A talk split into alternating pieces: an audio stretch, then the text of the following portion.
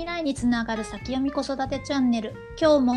えー、2人で子育てについて有益な情報をお送りしたいと思います。噛んでしまいました。あゆみ先生今日もよろしくお願いします。よろしくお願いします。いつもなんかありがとうございます。長いタイトル。噛まないかちょっとヒヤヒヤしながら喋ってます、うん、噛みました さて今日はい。あ本当ですか？ありがとうございます、えー、今日なんですけれど、えーはい、今日のですね話題は前回3歳までの早期の取り組みをきちんとするとあの後々の,、あの子育てが楽になりますよっていうお話だったかと思うんですが、はい、はい。で、えっ、ー、と、そこでじゃあ実際どんなことに気をつけたらいいの？どんなことをしたらいいのっていうお話をぜひ、あゆみ先生から伺いたいと思います。はい。はい。お願いします。はい。そう、えっ、ー、と、いろんなことや やってほしいんですけど、ちょっとなんか、まとめて全部お伝えするのが大変なので、ちょっとまず、はい、まず第一にっていうところで、はい。あの当たり前のことなんですけど、愛着形成って聞いたことありますか？私その愛着形成っていう言葉最近知ったんですよねなので、ご存じない方も多いかなと思うのであゆみ先生ちょっと分かりやすく説明をしていただけると嬉しいです。愛着形成を分かりやすく説明するとうん。まあコミあのー、なんだろうな。赤ちゃんって出てきてすぐに、はい、もう動物の本能しかないような状態なわけですよね。うん、まだ人間にはなっていない状態なので、はい、生き物としてこのまずここここはどこ私は誰じゃないですけど 安全な場所なのかっていうこの安全安心を確認したいんですよね。安全安心を確認したい。なるほどですね。うん。これって多分生命動物とかはみんなそうだと思うんですけど、はい。野良猫とかパッて出会うともうすごい警戒してヒヤって構えるじゃないですか。あああいうのも本能的にあるもので、うんうん、こう危なくないかなとか、うん、なんかこう安全だよっていうのをとにかく知りたいんですよ。うん。なんかあのまた脱線そうなんですけどなんか赤ちゃんってお母さんの中にいる時って羊水にくくるまれてるっていうか羊水の中でいるじゃないですか。でなんか真っ暗真っ暗でもないしちょっと薄暗い環境なのに、おぎゃーって生まれた途端にしかも病院だったりすると、電気がカーカついた中で出てきて、でそれにまずびっくりする。だから赤ちゃんをなんか一番いい環境で育てようと思ったらちょっと薄暗いお部屋の中でしばらく目が慣れるまでは過ごさせた方がいいんだよっていう話は私聞いたことあるんですよね。うんうんうんうんうんうんそうでも病院のねあの分娩台めちゃくちゃ明るいんでやっぱりそうなんですね照らされてたりしますからそれってうん、すごいカルチャーショックですよね、赤ちゃんからすると。だとそのびっくりで泣いている可能性もありますよね。まあ、あとは、なんだろう。えっ、ー、と、羊水だったから空気を吸って肺に空気が入ってっていう、まあ、すべての健康で目覚めるじゃないですけど。うんうんうん、なので、そのまあその不安不安というかね不安をできるだけなくしてあげるっていうのがまあ第一なので、まあ、そのあたりは多分、うんうん、あのお産に絡んだこう両親学級とかで習ったりすると思うんですけどとにかくまあ安心な場所だよっていうことを伝えていきたいっていうのが先なんですよ。うんうん、でここは安全なんだ安心なんだっていうのが分かってこう脳の発達も進んでいくわけですね。うんそこが安心じゃない安全じゃないっていう状態だと常に自分の身を守らなければいけないようなこうアンテナ張ったりするのに労力が取られるのでできるだけまあそういうストレスなく安心安全を伝えてあげる。で何よりもお母さんがこう温かく何もできない状態なんで赤ちゃんは、うんうん、あのとおっぱいをあげあのおっぱいがあってゆっくり温かく眠れる場所があってっていうのを、まあ、繰り返してあげることが大事なんですけどそこで共にこの愛着形成をしているわけですよね。うん、えこれはお母さん側もしてるんですけどこれお父さんでもできるんですけどあの母性みたいなものですよね。うん、こうこの子を自分が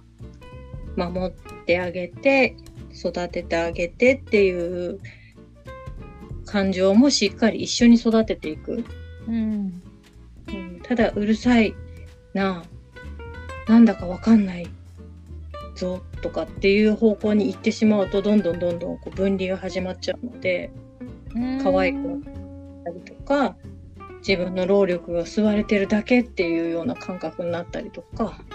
うん。それはもう産産後のそのホルモンのバランスの乱れとかで起きやすいのでそういうことがあるんだなっていうことをちょっと頭の片隅に入れといてほしいんですね。うん、っていうことはそのお母さんがその赤ちゃんに対して、その赤ちゃんの立場からするとお母さんが自分に対してどういう、うん、感情を持って自分と接してるのかっていうのは赤ちゃんは感じ取りやすいなんかテレパシーみたいな感じでなんとなくこう敏感に感じ 取る能力が赤ちゃんにあるかもってことですか？うん敏感に感じているかまでは私も聞いたことがないから答えられないけれども。でもあのやっぱりあの、可愛いなって思うと触りたくなるし、抱きしめたくなるし、それってこう本能的になっていくし、体もこうリラックスしていくので、すごくこう、気持ちよく密着できると思うんですけど、こう、最初にこう、パパとかが抱っこした時に壊れそうだなって感じたりとか、うんうん、こううまくこう距離をね抱いた距離をこううまく保てない体にこう密着させられない方とかもいたりするので、その体のこわばり、緊張とかそういうものにも表こう表に出てくるかもしれないですよね。で、やっぱりリラックスすると体の力が抜けるよねってよくね、大人も緊張すると体って硬くなるよねっていうのを。言って、やっぱりそういうの伝わるものはあるかもしれないですよね。その体の硬さで居心地が悪い、抱かれ心地が悪いみたいなものはお互いにあるかもしれない。赤ちゃんって自分のこと空いてるか空いてないかって結構見極めができて赤ちゃん子供が嫌いな人が近づいて「あ」とか言っても赤ちゃんわかるからギャーって泣いちゃうみたいな話って聞くじゃないですか。うん、なんかやっぱりそういうものなのかもしれないですよね。うんなんかそこがね科学的に全部証明できればあれですけど何とも言えないけど私めちゃくちゃ赤ちゃん人気あるんで じゃあきっとそうなんでしょうね。みたいななってニーカーって笑ってくれるんで、うん、なんかてるもんがあるんだろうなっていうのは私の身をもっては感じます。うんなんかほら動物とかでもあるじゃないですか。うんうんうん。オフっていうが寄ってくる人とか。うん、私は寄ってこられますね。なんか道歩いてて私からすっごい遠いところにいる犬もななぜか知らないけど私の方に寄ってくるみたいな。ありますなんかそういういうやつですよねきっとね。まあ相性みたいなのもあると思いますけど多分好か好かれる何かが出てるとかね。そうそうですね。うん、だからそれを自分の我が子とまずしっかりこう交換する感じですかね。うん。実を言うと、あのー、久保田メソッドの、うんうんうん、なんとかおばあちゃん。うん、かよこおばあちゃん。あかよこおばあちゃんの本を先週うん。本屋さんに立ち読みしたんですよ。ほうほうほう。ただなんか、あ確かその本だったと思うんですけどそのおっぱいの中に、うん。うんそのお母さんのうんなんか愛情ホルモンみたいなものが含まれていてそれを赤ちゃんが飲むことで、そのお母さんとのコミュニケーションが円滑になるみたいな内容が書いてあってだから母乳は大事なんですよみたいな風に書いてあったんですよ。うんうんなんかものすごく人体って不思議だなと思ったんですけれどやっぱりその愛着形成をそう培うっていう意味でうん。そういうおっぱいを通してうん。も、その形成されるし実際にこううん。スキンシップっていう意味でも形成されるしっていうところで、単にお腹が空いて泣いてるからおおっぱいあげなきゃっていう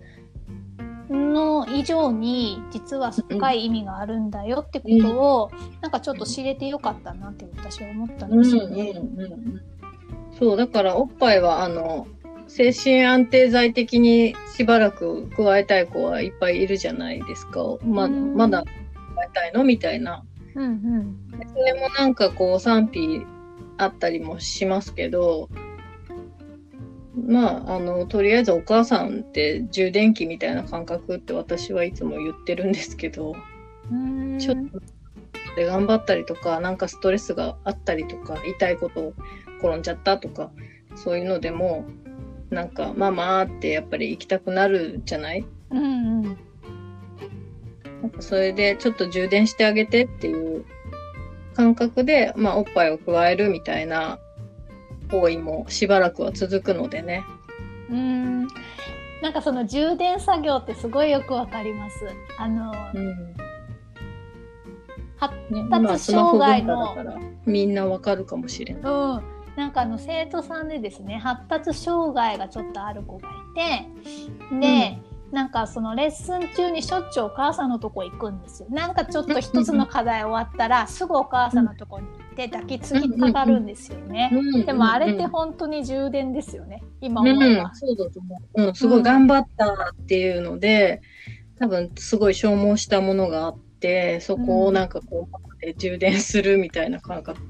うん、である程度大きくなってしまうとでしかもそれが男の子だったりすると、お母さんの心理として男の子なのにってもうこんな年なのにって言ってそれをやめさせた方がいいんじゃないかってあの感じられる方もいらっしゃると思うんですけどでも私よくわからないんですけどでもなんか求めてるってことは不足してるってことだし、まあ満たされたらその行為ってなくなるんじゃないかなと思ってたので別にそれはいいんじゃないんですかって言ってそのレッスン中にこうピアノから離れてママのところに行くのもうん。なんか度が過ぎなければいいかなと思ってたんですけれど、うんうんあゆみ先生的にはそうそこはどう思われますか、うん。いいと思います。いいと思うし、でその子は何歳だろう？小4とか小5とか、結構大きくなってもそんな状態なんですけどでも多分本当はもっとスキンシップを取っておいた方が良かった時期に多分何かが理由でそそのスキンシップが足りてなかったから今になっても続いてるのかなって私は思っていて。うん。なのでその愛着形成の時にもしかするとなんかそのお母さんと赤ちゃんのスキンシップの回数っていうか量がちょっと足りてなかったのかもねって思うんですよね。うんうん。そう、足りてるか足りてないかまでわかんないけど、その子によってもその求めてる量が違うから、うんうんうんだから、あの、こんなにやってるのにまだって思ったもん。う んそうですね。でそのそんなにやってるのにっていうお母さんのその判断もうもまた違いますもんね。お母さんとその子は違うから、うん私じゃなかったけどとか、うんお父さんも俺そんな子じゃなかったとか多分言ったりするかもしれないけど、その子はそうだから、うんその子が欲しいものを与えてあげるのはいいと思うし、その足り、うんうんうん足りてる足りてない、うん、まあなんか客観的には判断できないっていうことですね。本人がどうかっていうところですよね。うんそう。で、本当にそれがいけないことなのかどうか、そもそもあの考えてほしいなと思うんだけど、いけないことない気がするし、まあ、海外だったらね、全然ハグをする文化だったりするから、別に大人になったってハグし合ったりとかって全然いいことだと思うし、うん、なんかこう、どこか固定観念で日本人のなんかちょっとそれって男の子なのにとか恥ずかしいんじゃないのとかっていうフィルターが入って考えてるんじゃないかなってどっか思うよね。うん。基本男の子の方が甘えん坊さんですもんね。うんうんうん。かえって女の子の方がママもういいからみたいな私は私でやるからみたいな子がそうそうやっぱあの、うん女の子はさ、自然とあの胸が膨らんできたりすると、抱き合った時に違和感感じるのよ、お互いに。ちょっと。なるほど。そうかもしれない。で、男の子もやっぱ大きくなってくると、それなりに、あの、思春期になると、あの、違う、ね、女の子が可愛いと思ったりとか、うん、そういう性的なものに目覚めたりとかしてくると、しなくなるから、うん。うん、そんなに気にすることでもないよね。ただいっぱいやってあげていいと思うし、うん、で、なんかできそうだったら、あの、少し目標設定じゃないけど、今日はじゃあ2回までにしようよとか、うんうん、頑張ってみるとかって言ってチャレンジしてみて、ちょっと少しずつ、こう、本人のね、やる気みたいなもので乗り越えようとするっていうのをやってみてもいいかもしれないけどね。うんうんうん今日はママのハグをじゃあ3回までにしますとかって言って、もう限界ですってなったら行ってきな、みたいな。それでそれをクリアできたらすごい本人がこう達成感を持っちゃって、次2回でもいけるよみたいになったりするかもしれないし、うんうん、そしたら自分で別にママのとこ行かなくてもできるから、みたいな風になっていくかもしれないし、うんそういう感覚でなんかチャレンジしていければいいんじゃないかな。もし、もしやめさせたいんだよね。なんかそのやめさせたいプラス、本人がなんかもうそろそろいいかなっていうタイミングであれば、うん、多分その提案したら、じゃあやってみるってなりますよね。うん、で、もしまだ全然足りてなかったら嫌だっていうに決まってるので、うん、なんかそこでいつそれを実行するかっていうのを決めるっていうのもいいのかなってお話伺って思いました。うん、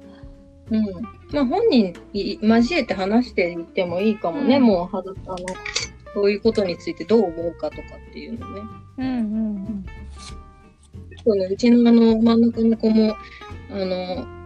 べったりのタイプで、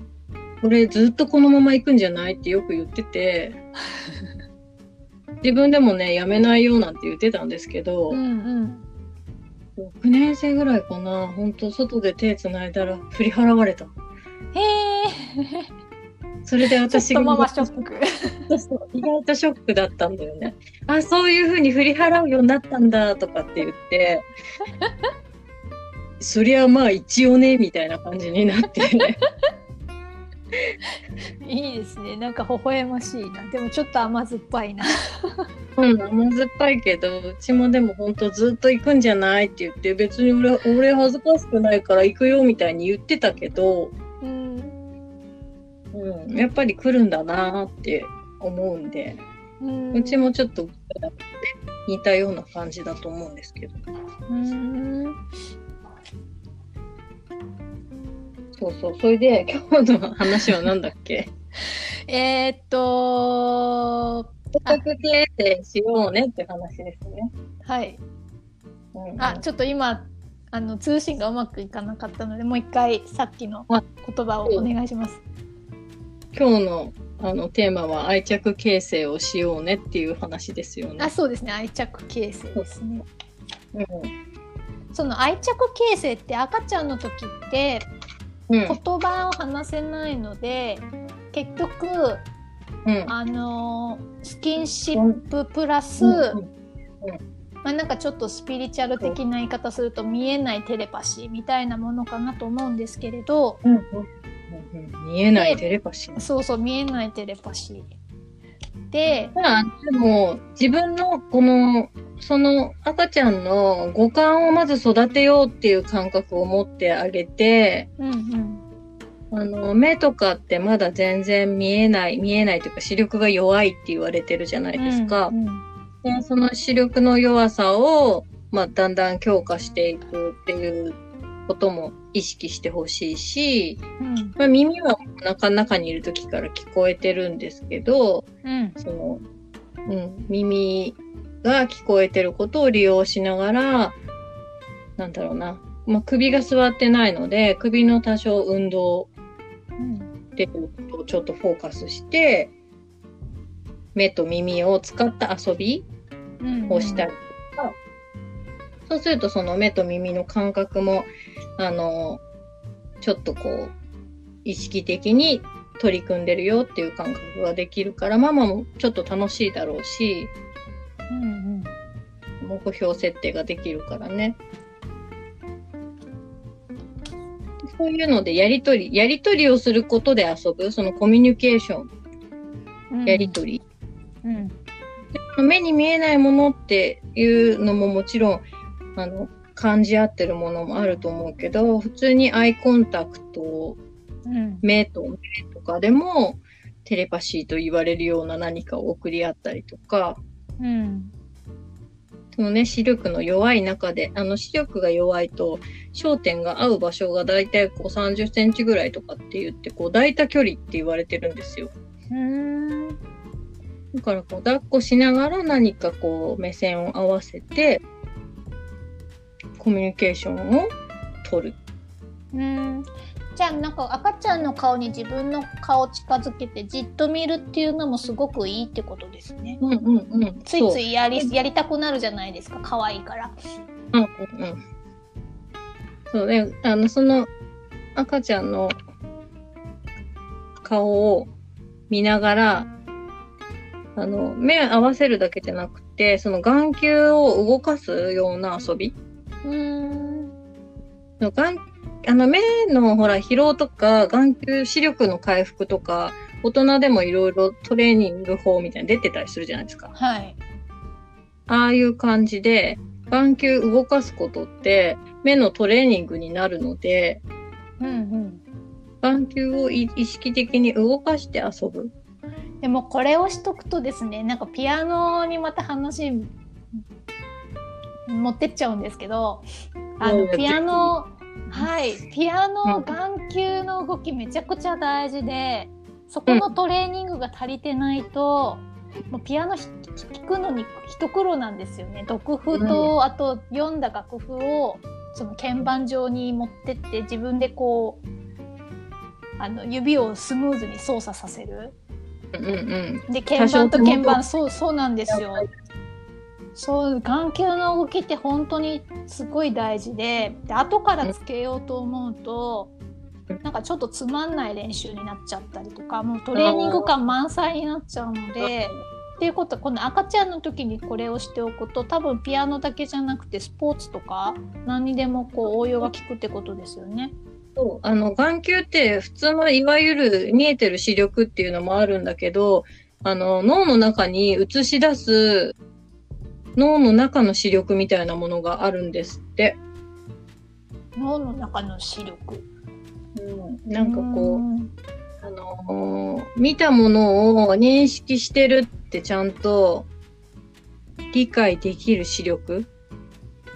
ていうんですか？うんなんかちょっといまいちイメージがつきづらいですけど。例えば陽子先生と私が一緒に街を歩いていますまだ歩いたことないけどね それでなんかこう同じ景色を見ているのにうん。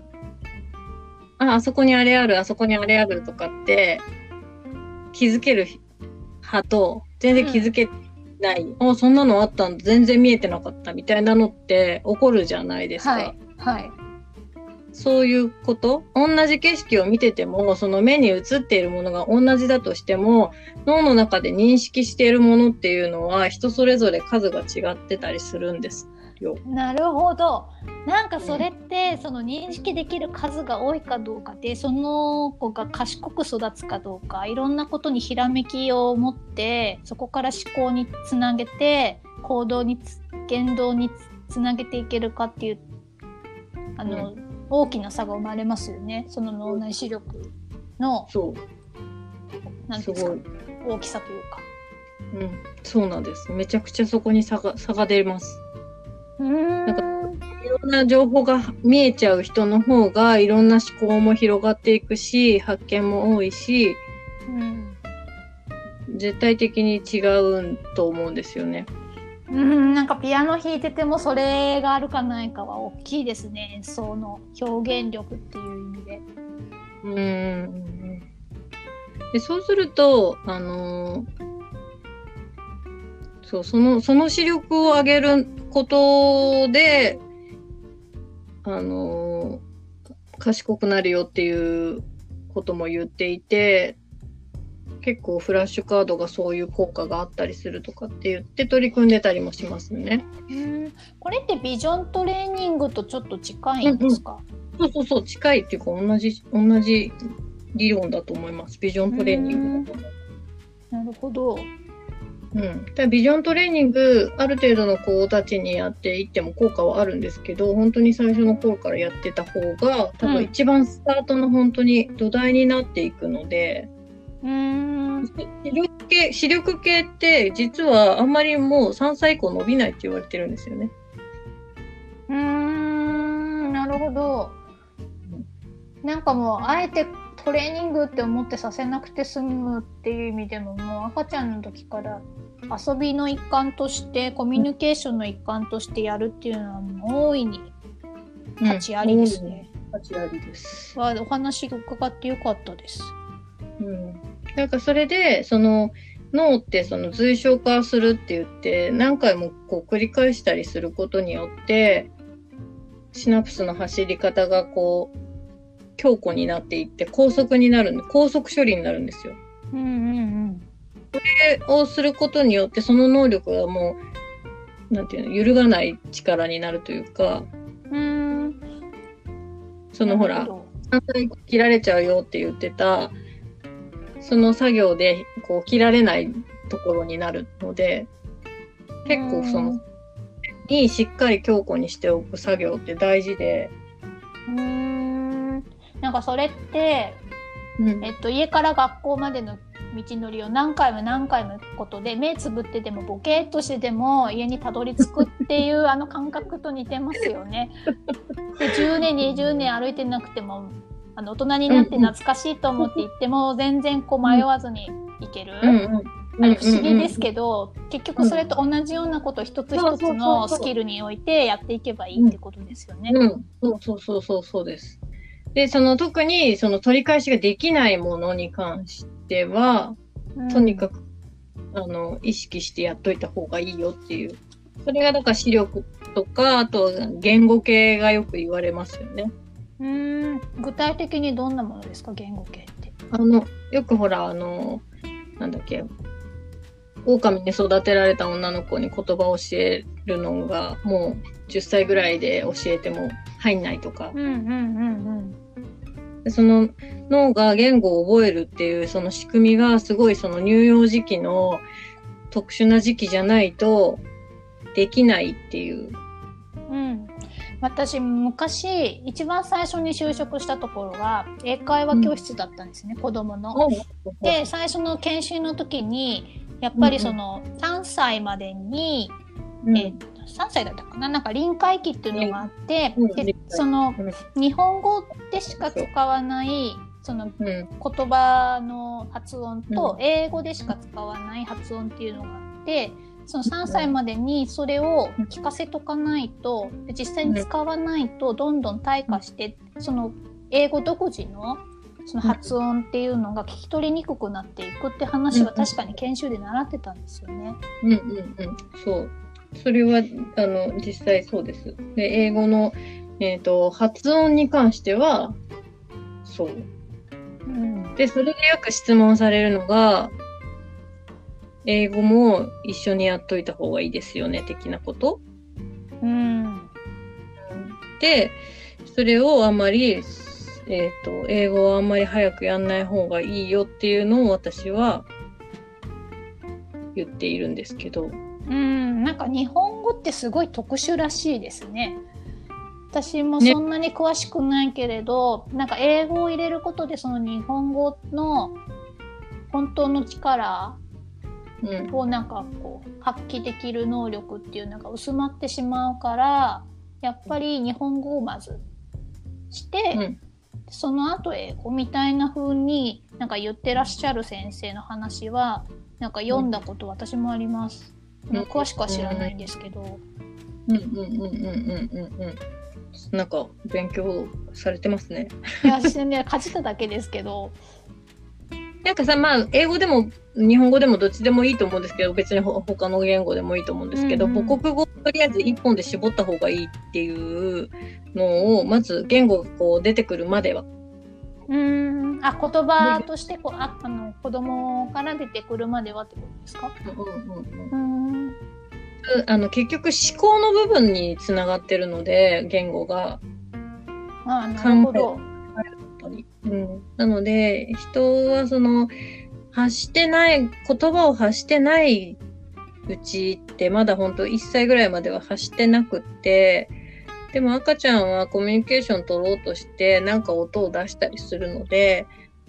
えー、とそういう遊び方をしてもらうのは全然いいなんなんでしょう。英語を聞かせるとか、うんうん。別にいいと思うんです。ただこうコミュニケーションとして言語を使ってコミュニケーションを取ろうとするのは一本にしとかないと、まあ、一本って言っても今日本語にだいぶ英語を混じってるので、混じってるんですけど、まあカタカナ英語ですよね。うんうんうん。うん。でも、あの、なんだろう、思考がまとまらなくなってしまうので、うーん。シンプルに言った方がいいです、最初は。うーん。力をとりあえず、その、判断材料にしてほしいかなって思いますね。英語を足していくには。うーん。なんかあの、ビデオとか CD とかでこう垂れ流し状態にこう聞かせるのって、実はそんなにこう赤ちゃんにとってプラスになってないって書いてあるのを読んだんですよ。結局こう対人でコミュニケーションしてその言語っていうのが習得されるからこう流れてるものに関しては、なんかあの幼児教育のそういう教材って売ってあるじゃないですか。結構いい値段で、だからあれは買っても実はあんまり意味がないんですよって書いてある本も私つい最近ちょっと読んだんですよね。本当かどうかわかんないですけど、うん。結局、言語として使うか使わないかっていうところには、うん、影響しないよね。ただ音単語楽と一緒ってことですか？そ自分の周りに流れてる雑音としと同じような処理をされちゃうっていう。いや、普通に音楽として、その、真似っこして覚えた音をそのまま歌ったりはで多分できると思うんです。で、聞いてたものが、あの、発音はよく聞こえた、あの、言えたりとかするんですよ。うん。にね、聞いてる子っていうのは。だけど、コミュニケーションとして言葉を使うから、やっぱり使っていかないと完全に定着しないし、うん思考を英語にして思考するとかっていうのも、つ生活の中で使わないことには思考しなくなっちゃうので、うんやっぱり使っていくことが定着させることにはなると思う。英語をもしうん。喋れる。やるの。結局インプットしてアウトプットするっていう流れが必ずないとその習得には結びつかないってことですよね。これ私つい最近もあの大人の話なんですけど学びを本当に自分のものにしたければアウトプットするっていう作業をしないとダメ、ダメっていうかそれをすることで確実に定着して自分のものにできますよっていう話を連続して違う方から3箇所ぐらいから聞いたんですよね。どんだけ勉強してるんですか？って。あっち行きこっち行きでなんかもう聞いて聞いて聞いてなんですけど大体こういう時って同じことみんな同時期に言うもんじゃないですか。だから結局大人も子供もやっぱりアウトプットっていう作業が伴わないと自分のものにならないんだなって今つくづく感じました。うん、そう本当にそうですよね。だからあの会話をするのがすごい重要かな。うんなるほど。にもしね母国語日本語にして育てますっていうのがあの分かってる方はその言葉のその育つ流れって今言ったインプットしてアウトプットするっていう流れと一緒で、うん、インプットまず一番最初にあるわけですよ。うんうん。でそれが本当に赤ちゃんの時から始まってるので、うんうん、あのまだ喋れないからっていう感覚であの過ごさないでほしいんですよね。うん。これこの間の話にも結びつきますよね。うん、そうそう。あの赤ちゃんってただ寝てお腹すいたって泣いて、うん、おっぱい飲んでうん。ちしておしっこしてまた寝てっていうなん。かただそれだけをやってるようだけど実は脳はその間にすごい育ってるから、そこを知っとくか知らないかが大きいですよってあみ先生おっしゃったじゃないですか。うん、そうです全く一緒ですね。そう、それです。なので、えっ、と、言語を育てている時期だ。今、インプットの時期なんだっていうことを意識して、えー、インプットしてさせようという過ごし方をしてほしい。うん。なんかこれ全ての学びとつながりますね。もうちっちゃい時から生まれた時からも学び方一緒ってことですね。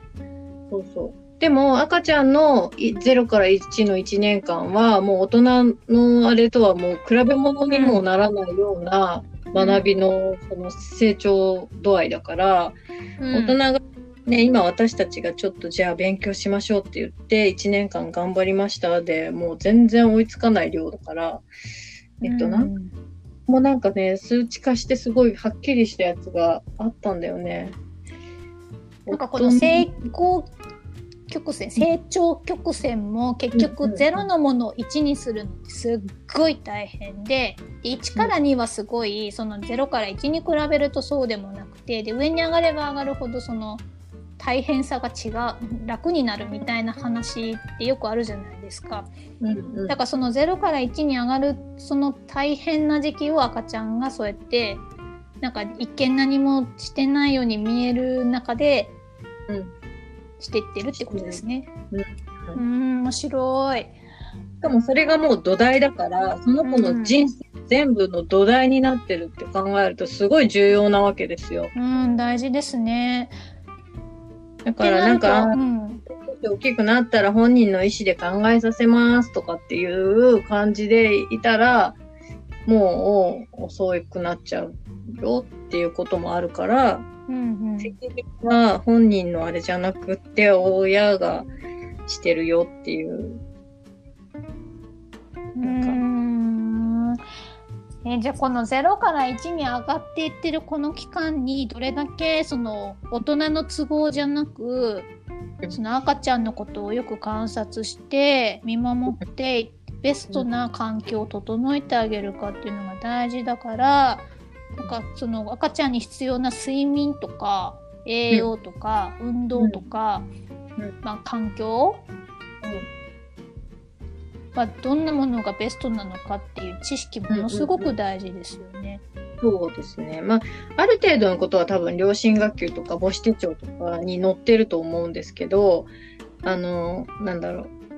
いわゆるそういうお国が出してるガイドラインはすごくこう無難なラインなので、うん、はいろんなことがちゃんとあの親が意識して取り組んで過ごしてあげるといろんなことが本当に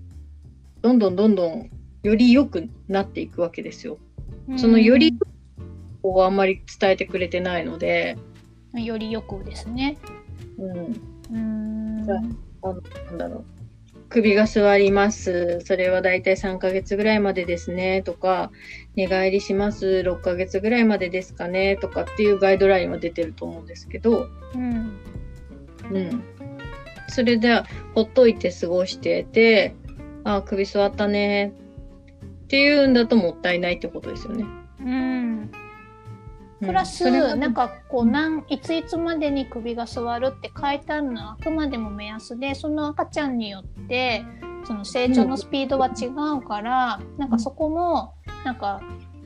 無駄に無駄にっていうかなんかこう心配しすぎなくてもいい部分ってありますよね、うん。きっと。心配しすぎなくてもいいし、うーんと、先取りしうん。てもいいし、その、うん、村って言ったらいいけど、なんか一定の、こう、手手順に沿っていきますって言ってたりするんですけど、その子その子で本当に個々の自分のリズムで育ち始めるので、うんただそれをしおあの親が知っていてあこういうところ次来るんだなこういうとこ意識して過ごしたらいいんだなっていうのを分かって過ごすのとうん。なんとなく過ごすのでは全然違うので、うーん。なんかこの間その教育投資お金の教育投資の話でその0から3歳までの間、あ違うか妊娠0だからそっか妊娠中の時かうん。ら3歳までの時にそのうん投資をしたらいいですよっておっしゃってたんですけどその投資の仕方って言われても、うん私とか実際子供を育ててないからなんとなく漠然としてたんですけどそういう本当の知識を得る、うん。お母さんが得るためにまず投資をするっていうのと、うん。あとそういう専門の先生専門のアドバイザーの人と一緒に子育てするためにそのお金を投資するっていうふうに考えるといいんだなって今ちょっとやっと分かった気がします。うん、そうです。なんか早期教育とかっていう言葉も出てきたりしてたのですごいこう赤ちゃんの時から詰め込みするみたいなイメージを持ってる、うんうんうん。そうそうなんですよ。なんかそっちなのかなってい一瞬思っちゃったんですけど、お受験コースに乗せるためのみたいな風に思っていたりするので、私が推進してるのはそうあの、まあ、お受験したけりゃすりゃいいんですけど別に。うん先々ね。ただその子のその脳の発達をの、まあ、脳とその感覚的なところうん。とか思考する力とかそういう伸ばしておくべきポイントを意識してその3歳までの間に脳の発達の部分とかその体の感覚の発達の部分とかっていうのにフォーカスしてうんしっかり育てたい。あとはそのコミュニケーションとか愛着の形成とかっていうのも意識しないと多分できない方もいるんですよ。もう元々子供大好きとかっていう方はあんまり気にしなくてもいいと思うんですけど、特に男性かなパパとかは本当にねどうどう触ったらいいのっていうもう0歳から1歳の間なんて俺のやることないでしょみたいな人とかも中にはいるので。うんうん。なんか泣き止まねえなってイライラみたいな方向に行っちゃいがちだったりするから。うん。だからしっかりあのそこからもうコミュニケーションって始まっててそれによってお互いにコミュニケーションを取ることによってその形成していく愛着の土台があってうん。ここは安全だぞ自分はこう生まれてきただけで愛されるべき存在なんだぞっていうそのじ今大人がね話題になってる自己肯定感とかうん。自分を信じる力みたいなものとか大人になってすごい必要だなってぶち当たってる世代だと思うんですけど私たちって。うんうん特にねあのなんだろう日本人文化で自己主張もしっかりする方法もなかなんていうのみんな勉強しなかったじゃないですか私たちは。うん機会そういう機会がまず与えられてないですもんね。なんかみんなと同じにしていなさい静かに座って聞いてなさいが良しとされてたのでうんなんかこう自分が飛び出しちゃうと目立っちゃう叱られちゃうとかっていうような、まあ、文化で生きてきてるので。うんなんかこう、特段自分には何も取り柄はありませんみたいなうん人がすごく増えちゃってると思うんですようんね。うんうんそんなことないのに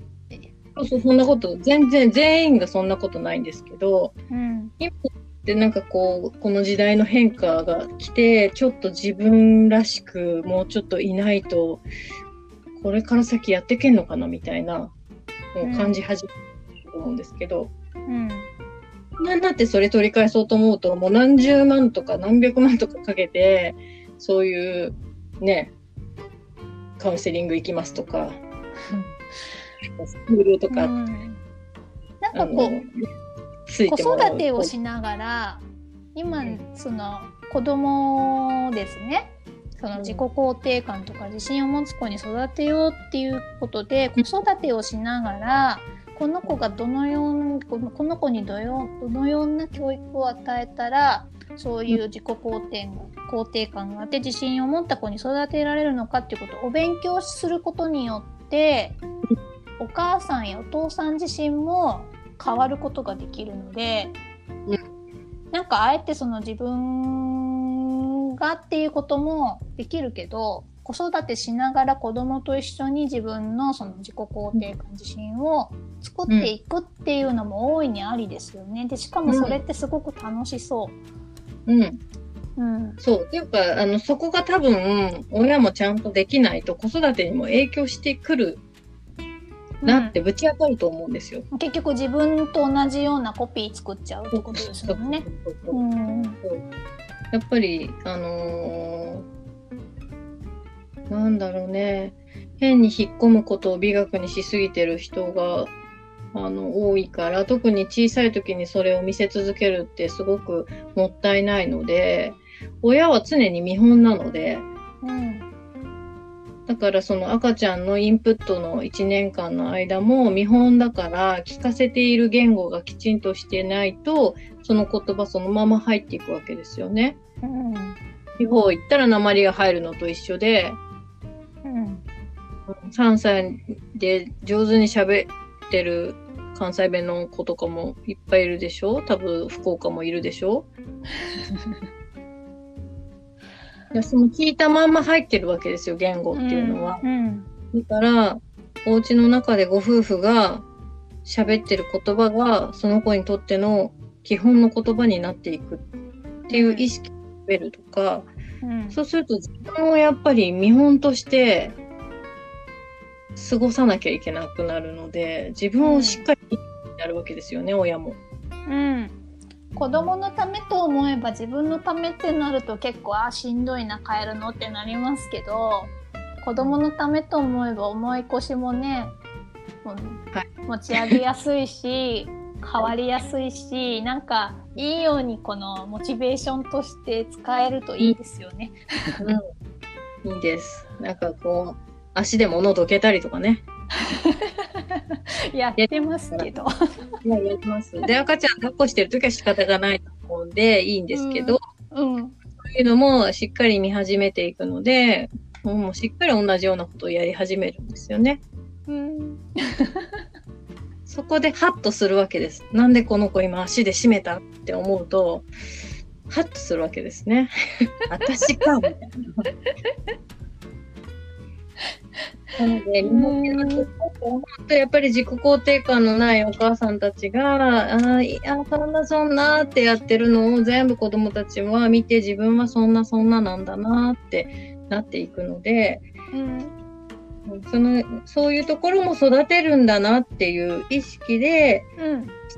その愛着があって、もう君はね、いるだけで、生まれてきただけで愛される存在なんだよっていうのをしっかり伝えていてほしい、最初から。うん。まあ多分。お母さん自身もそうですよね。赤ちゃんからするとお母さんいてくれるだけでも十分幸せなのでなんか相手にその赤ちゃん。にそれを子供に伝えるのと同時に子供たちから見たら自分って同じ存在なんだっていうところでなんかもうそれだけでものすごく満たされるものがあると思うのでそれに浸る？で感謝する、いや幸せだなーって感じることでも十分な気がします。そうだね。そのそのそれをベースとして一緒にこう生活して子育てしていくといいのかななんてと思いました。あ今すごいハッピーな気持ちですけど。いいね